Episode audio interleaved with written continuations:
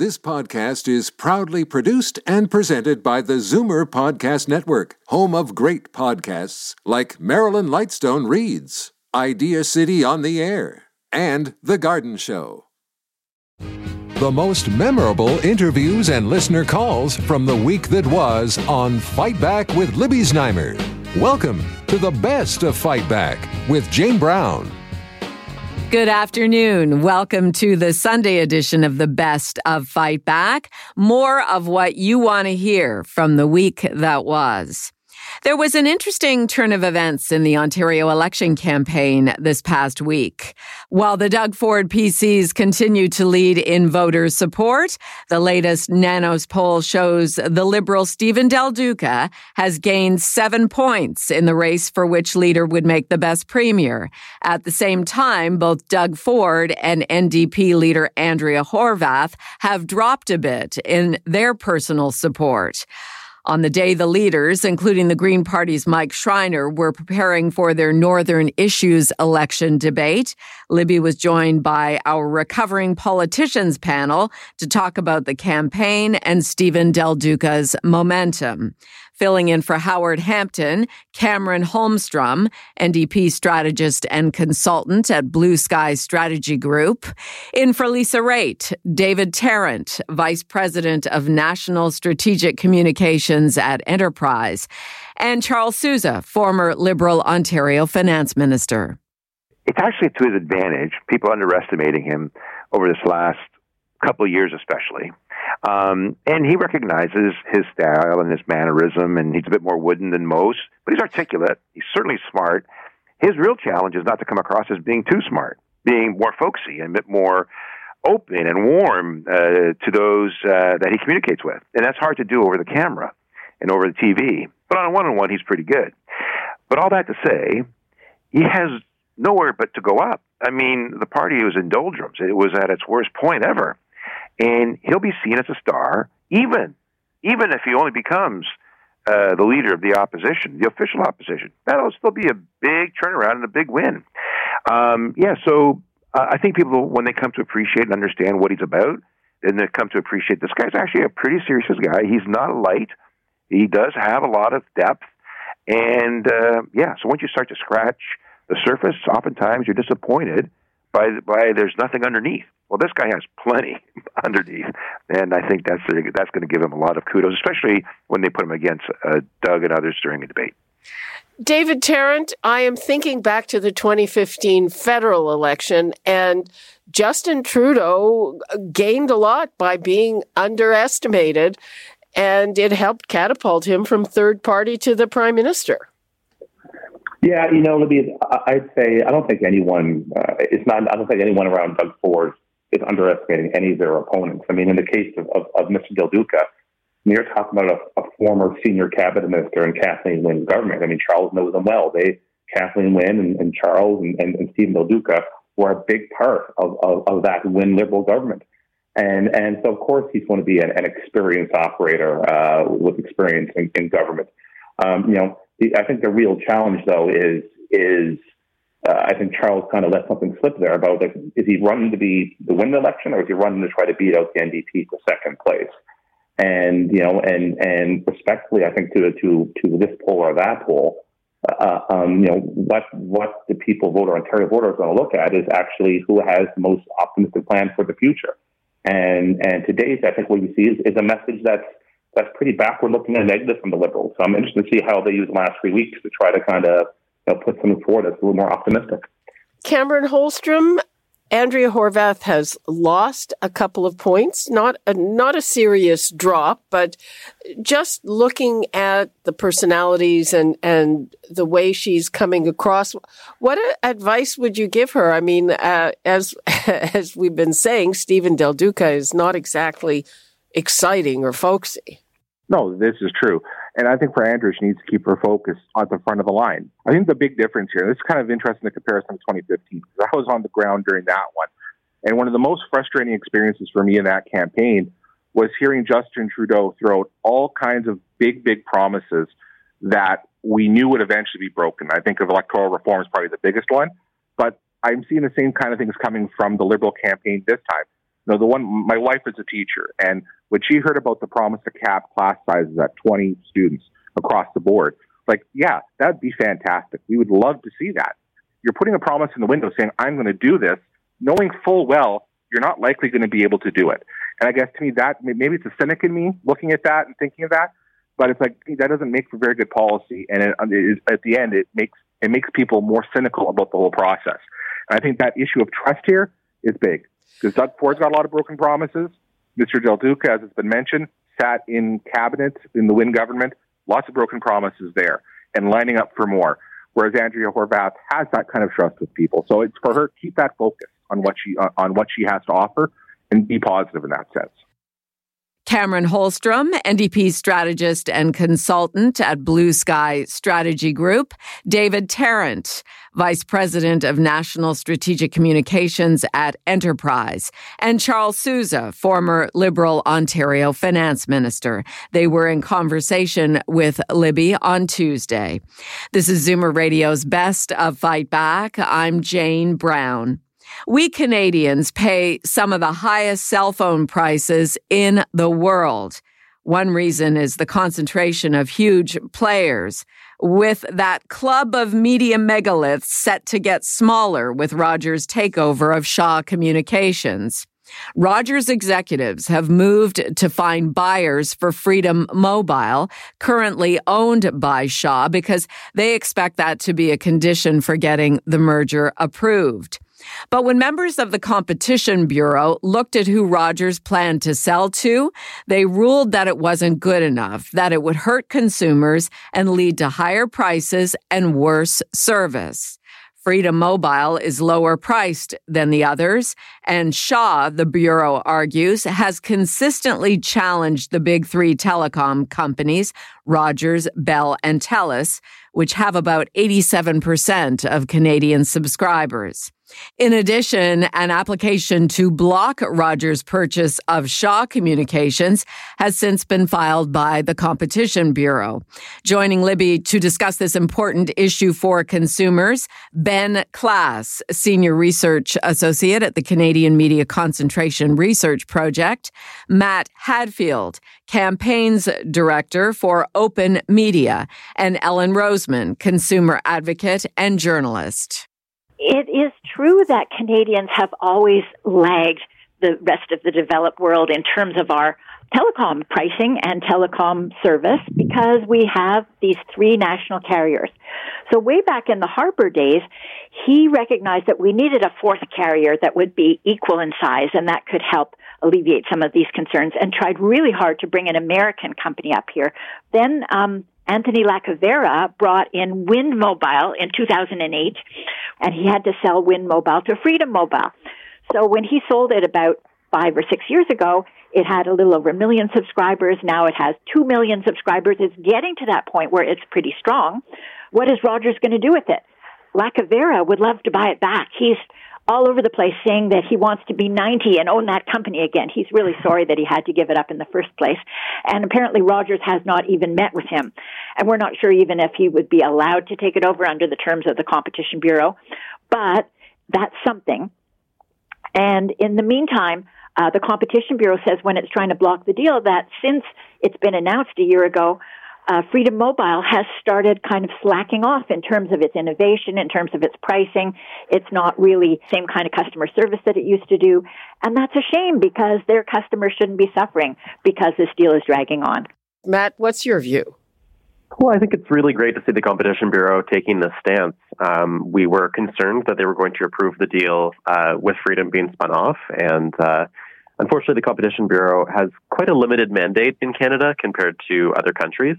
Um, they're not able to do sort of proactive market studies and really go in and try to make improvements in competition um, on their own accord. They can only look at these deals and they can only make decisions within a certain framework. So it's great to see that they are attempting to block the deal and that they recognize that spinning off freedom won't fix the job. The trouble with spinning off freedom is they they will not necessarily have the resources to compete effectively against Rogers, Bell, and uh, TELUS and really in, apply the same kind of competitive pressure that um, Freedom Mobile has to some degree uh, on the other competitors. So we're we're glad to see this decision, but I think it's important to keep in mind that the best case scenario here is preserving the status quo we have, which is not good enough. I mean, we look at our cell phone bills in Canada, and we know we pay too much. You know, just go to another country and come back here and think about it. Ben Klass, I mean, I was looking at some of the reactions from Bay Street, and you know, like they, some of them seem to be barely paying attention to this. It's like. We we don't think this is going to work. This is, it's just the competition bureau. Like we we're big business. We do what we want. Yeah, I mean, I think that uh, this has been uh, an unexpected development for uh, a lot of the people who watch this uh, type of um, issue, myself included. And uh, the history of these types of transactions has been, uh, you know, that they generally go forward with divestment or some sort of conditions attached. Um, but when you know the Competition Bureau, when it's looked at um, issues in telecom in the past. Sometimes they've issued fines, um, but I don't believe they've gone so far as to sort of tackle a structural issue at a scale uh, like we're seeing right now. Um, so I think you know the business business community was largely, uh, I think, expecting this deal to go through uh, with the wireless division being sold to a competitor. But uh, you know the Competition Bureau, um, I think, makes a very strong case uh, that that just wouldn't work you know, and to spin off uh, this, uh, you know, wireless competitor that I think in the past couple years has really started to accelerate the improvements, and it's at the root of the improvements we've seen in this market in Ontario, BC, and Alberta. The Competition Bureau were to allow them um, to spin off uh, at this point, uh, it would really be like setting this policy that Ellen pointed out has been sort of developed over the past decade and more, uh, it would be just sort of setting us back to square one. And to me, that's not how good public policy is made. And I, I think the Competition Bureau deserves to be applauded for standing on principle here. Ben Klass, Senior Research Associate at the Canadian Media Concentration Research Project, Matt Hatfield, Campaigns Director for Open Media, and Ellen Roseman, Consumer Advocate and Journalist. I'm Jane Brown, and this is Zoomer Radio's Best of Fight Back. Coming up after the break, how to manage your investment portfolio in these challenging times. You're listening to an exclusive podcast of Fight Back on Zoomer Radio. Heard weekdays from noon to one. Good isn't good enough. Make way for the best of Fight Back with Jane Brown on Zoomer Radio. Welcome back. Toronto Mayor John Tory phoned in to fight back on Thursday to discuss a number of issues, including his decision to run for a third term and what he's campaigning on this time around. Libby also asked the mayor about the current provincial election campaign and the new Michelin guide for Toronto dining. And the conversation also included City Council's debate on whether alcoholic beverages should be allowed in City of Toronto parks, as well as new plans to hire private security officers to help combat the popping up of homeless encampments, as has happened in recent years we're continuing to make every possible effort with regard to people experiencing homelessness to find them a safe place to live. And the notion that we would have security guards, we have security guards in lots of places. Um, but the notion that we might have them in order to make sure that our parks are not used uh, for encampments and that they are kept safe and for the use of people. I mean, I'd like, you know, I, when you mention all these elections that are on, I think that's what this is really all about. It's about politics because, you know, I, I would challenge any of the people who are questioning this to explain to the seniors you know, who, who would lose their programs in the parks and who did in previous years, or explain to the camps for kids that can't go forward uh, because of, uh, you know, because of the uh, existence of encampments, uh, or just explain to families that want to use these parks, uh, you know, how it is that other people uh, seem to have a right to have have rights that are that are you know superior to theirs. Parks are for everybody, and we are making a huge effort as a city to give people safe indoor shelter uh, and we worked very well at a park like Dufferin Grove, not too far from where you are, uh, over the last year, helping people get safely housed. But security guards were part of that, just in in order to keep everybody, including people experiencing homelessness, safe. And so I I I just am not you know going to be intimidated if that's the intent here, nor is the city government by people who I think no matter what is done uh, will not be satisfactory to them. Moving right along, uh, and here's something that uh, is coming up before, well, it's coming up to a committee first. We're expecting a report. It, it's a big issue for a lot of homeowners and renters trying to enjoy the summer. Leaf blowers. What about banning those really noisy and un-environmental gas powered leaf blowers? Well, the uh, group, the staff group that are going to advise the committee on May the 30th are looking at all of that, and they're going to have uh, some things to say. Among other things, I think they might have something to say about the sort of times of the year and the times of the day that leaf blowers can be used, whether whether they're electric or, or otherwise.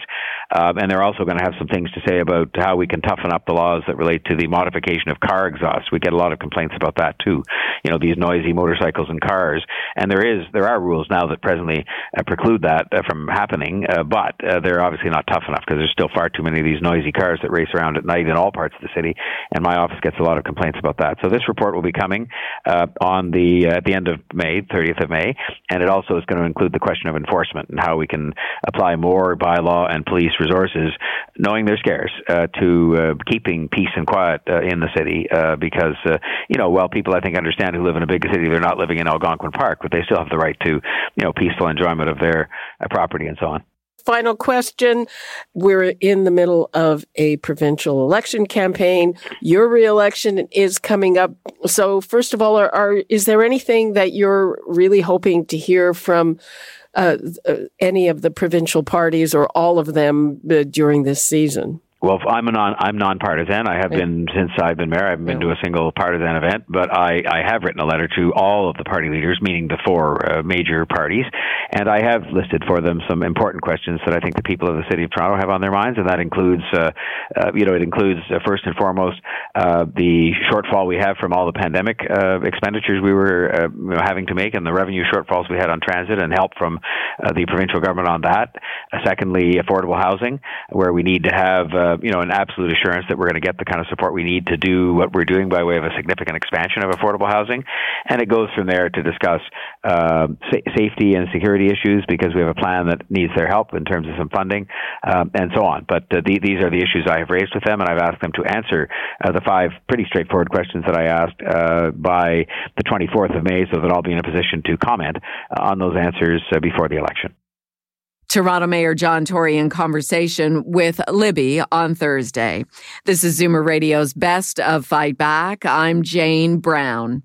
If you check your mutual fund portfolio on a regular basis, these have been difficult days, with the value of stocks mostly on the decline after unprecedented gains during most of 2020 and 2021 how to keep perspective on a retreating market and what it means for your retirement. To find out, Libby was joined on Thursday by Gordon Pape, editor and publisher of the Internet Wealth Building and Income Investor newsletters. What is a very unique situation. Bonds are down, stocks are down, real estate looks like it's uh, starting to take a hit. Uh, we I really haven't seen anything like this in about 40 years.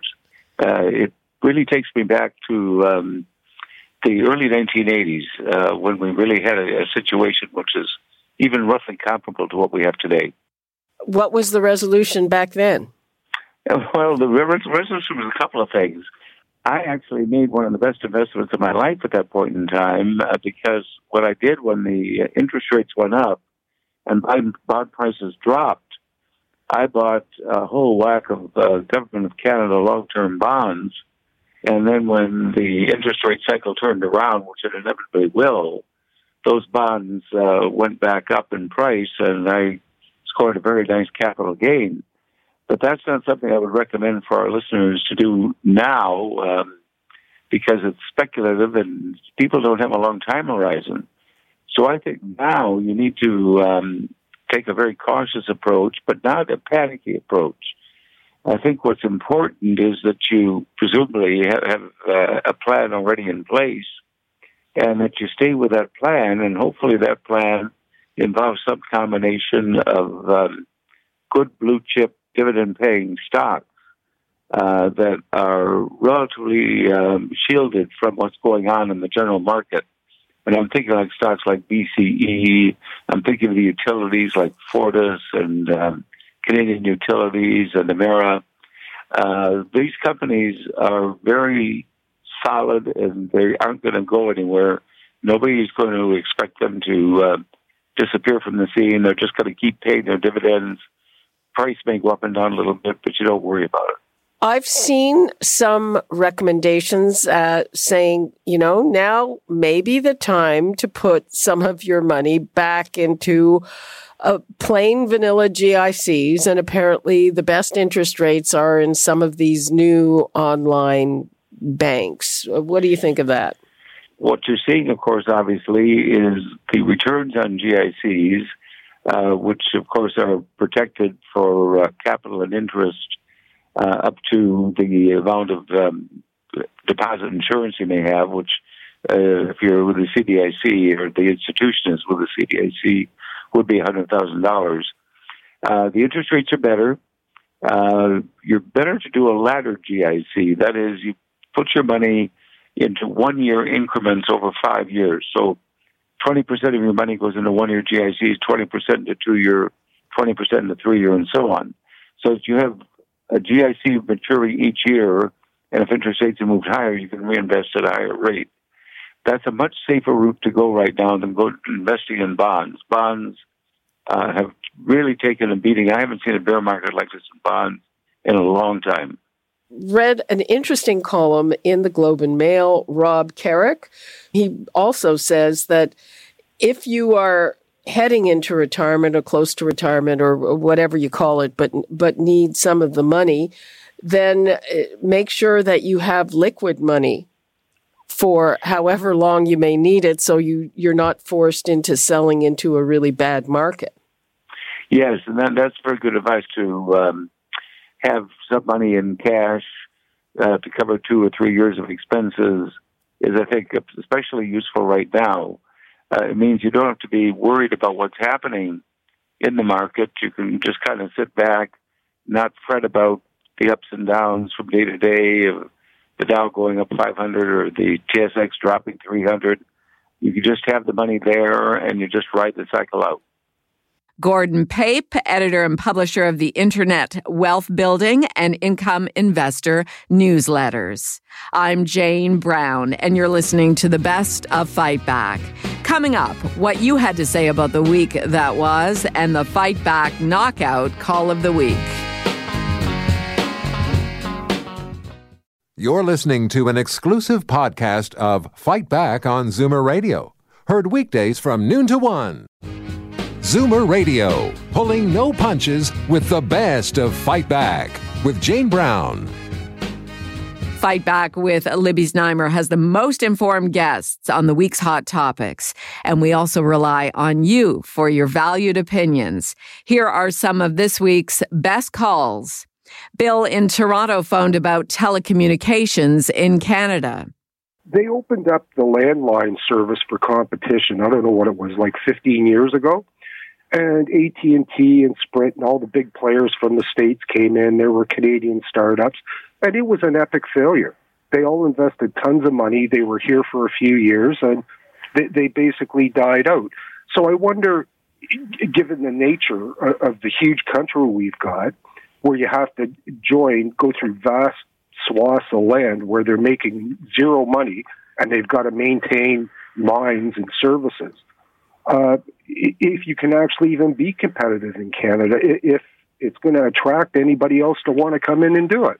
Walter in Hamilton also phoned in on our segment on rising cell phone costs. As I recall, in the last uh, federal election, Prime Minister Trudeau was promising to put in a ceiling on the cost of uh, cell phone for that same reason was mentioned here a little earlier that it's turning into more of a necessity than a frill. And he hasn't carried that in two past elections. When he ran in the first election way back, uh, he promised the same thing. He didn't deliver. Then he called a snap election, then promised the same thing after that, and he still didn't deliver. So as far as I'm concerned, Trudeau has to follow his word and put a ceiling on how uh, much a company can charge the monthly services for cell phones. And uh, uh, not only that, he has a control over it because he controls the CRTC, and the CRTC can put their foot down and say, okay, this is it. And now, Fight Back's Knockout Call of the Week. There were a lot of great calls this week, but the winner of the Fight Back Knockout Call of the Week is Angelo in Toronto, who phoned about surgery he's been waiting on through the pandemic. Libby, I've been waiting over a year and a half for a knee replacement. Uh, last year, around October, November, I went back to see my family doctor, and he said that he called the hospital, and they said they lost all my information. So he had to send wow. the information back in again you know, and I'm still waiting. I don't blame the doctor, please, or the nurse. God bless them. They're doing a great, great job. You know, they're all overworked. But I blame our leaders because we have no government. We have tax collectors. That does it for this week's Best of Fight Back on Zoomer Radio. If you'd like to qualify for the Fight Back Knockout Call of the Week, phone us noon to one weekdays. Or if you have a comment, email us at fightback at zoomer.ca. Follow us on Twitter at FightbackLibby and call our Fight Back voicemail anytime at 416 367 9636. I'm Jane Brown. Join us again next weekend when we'll round up the best of Fight Back.